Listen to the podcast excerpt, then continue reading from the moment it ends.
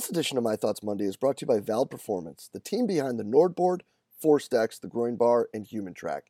Guys, the most important ability for all of our athletes is availability, and that's the absolute goal of Vald Performance, is to provide solutions to performance professionals so that we can get the right information to make the right decision at the right time for the betterment of the athletes that we get to work with. To do this, guys, they have a wide range of validated products that focus on usability, and having being founded by the School of Exercise Nutrition Sciences at the Queensland University of Technology, they're extremely evidence based and they're beyond transparent. I can tell you that our time using the NordBord and being involved with ForceDecks, we have been introduced to so many amazing people that have truly helped us become better coaches, have a better understanding not just of the technology, but also what we're doing with our athletes. So make sure you hop over to valdperformance.com today to make sure you check out what they got. It's going to make you better and to do better by your athletes. The world of strength and conditioning is filled with some awesome practitioners who are always trying to evolve and continue to grow professionally throughout their career. The problem with many of us, though, is finding a new outlet, a new way, and a new perspective on the questions that we may have whether it be programming, whether it be situational with dealing with coaches, or whether it be career advice. Because all too often, what happens is we get stuck in with the same group of friends and the same group of colleagues that we reach out to for advice repeatedly over and over again. But what we should really be looking for is different perspectives, different people who have been through different situations who can help us make better decisions both for ourselves and our athletes. And one awesome place to start with that is the forums in the Strength Coach Network. In the forums in the Strength Coach Network, you'll be able to reach out and get feedback, input, and advice from coaches from all over the world, from everything from career advice to training modalities to programming. There's people there just for the same reason as you are to try to get better, to learn, to share information, and to grow the field of strength and conditioning. So hop on over to strengthcoachnetwork.com slash CVASPS. That's strengthcoachnetwork.com slash CVASPS to dive into all that great content today and get your 48 hour trial for only a dollar. I look forward to seeing you in the Strength Coach Network. Hey, what's happening, everybody? Jay DeMayo coming at you with this week's edition of My Thoughts Monday. Today, guys, I kind of wanted to revisit a little bit of a discussion that we were having on Twitter recently, and that is you know, discussing again the idea of these models that people are using when it comes to developing their performance staffs. Um, higher level sport, whether it be the pros or college. Uh, and this conversation stemmed uh, around the idea and the implementation of the medical model, um, which, for those of you who may not be aware, that basically has a physician as the lead of the entire department, uh, overseeing and making decisions for everyone, um, or at least having the last say for everyone uh, within the performance department. Now, there are some pros and cons to this, right? The biggest pro to this model is that you now have someone who is typically an outside entity uh, making final decisions that should only have the best interest of the athlete in mind. This then would insulate everyone under that person and kind of separate them from the coaching staff. So looking at it in, as you know, from the S&C point of view, a positive to this would be the removal from certain activities that could put you in harm's way for your career, like these extra workouts or whatever it may be, or punishments if people are still doing that. The cons, though, um, when you look at this, and we're so greatly brought up by some of the people involved, um, shout out to them, is the biggest one, in my opinion, is that the negative is also a positive, and that is that they are an outside entity. And when you have someone who is overseeing the entire program, process, whatever it may be, uh, if they are not completely engulfed in the culture, in the society that is built within that athletic department, they may or may not be able to have a full understanding of everything going on in that situation. They may not totally know the kid very well. They may not know the coaches very well. They may not know the rest of the support staff very well and all the access to whatever other uh, resources you may have uh, to better what these individuals are capable of doing and to, to improve their, their care. Now, I mean, obviously, too, uh, it went in the direction as it usually does, is to typically physicians don't understand what we do as strength and conditioning or sport performance or whatever we want to call it, professionals. But I think that for today's talk, I'm going to stay away from that and I'm going to go in a different direction. Um, outside of them not being present, you know, the other issue that I have with that is that, you know, the first thing people say when they talk about the medical based model is it's all it's based on athlete safety. Okay, cool, thanks. I don't know any situation now in sport and in this lawsuit happy society that we live in where we are putting people in harm's way. So that that that in and of itself is a red flag to me. And on top of that, I think that the bigger problem with it is that it is a model, and we know that all models are wrong.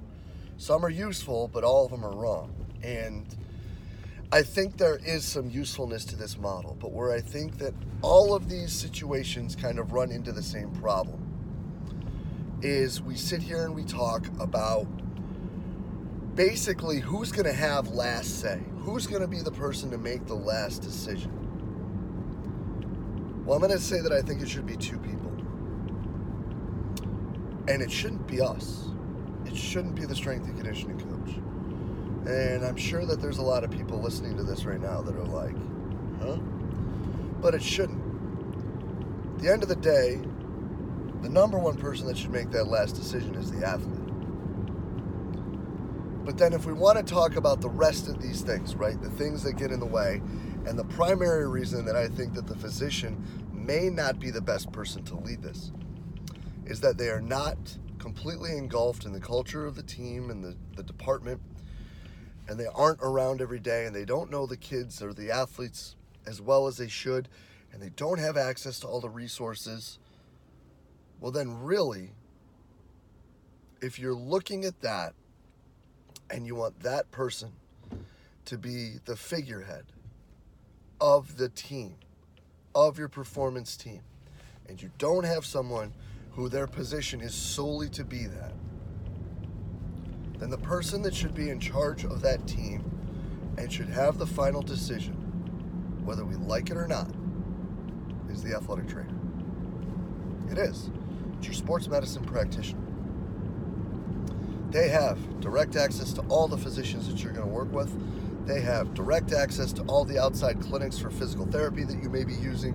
They have direct access to all nutritional, mental health, all of those things. And, you know, again, something that they have that we don't is they have access to HIPAA privileges. So if we really are looking out for what's best for the young people that we get to work with, if we really are worried about making sure that they get the best care and are taken the best care of and are we are doing the best for them, then I think that we need to take a look at this quote unquote medical model and tweak it a little bit so that we can do what's best for them. Now, I, before I get hate emails and tweeted at and all that, yo, I get it. There are some athletic trainers that I've worked with that, yeah, I wouldn't let them pick my shoes out, let alone what exercises I use.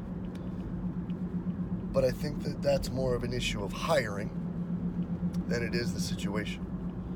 It's also a bigger issue of communication than it is of the situation.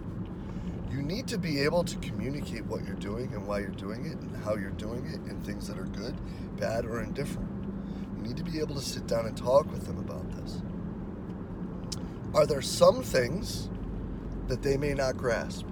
Sure. There's some things we don't grasp that they do too. Let's remember that. But at the end of all of it, they are the ones that should have the final say. And I think that really what's been most successful for for us being the team that I get to work with in this is really the fact that neither of us care where the you know the credit goes for whatever is good, bad, or indifferent. But we're always on the same page and we're always talking about what we're doing and where we're going.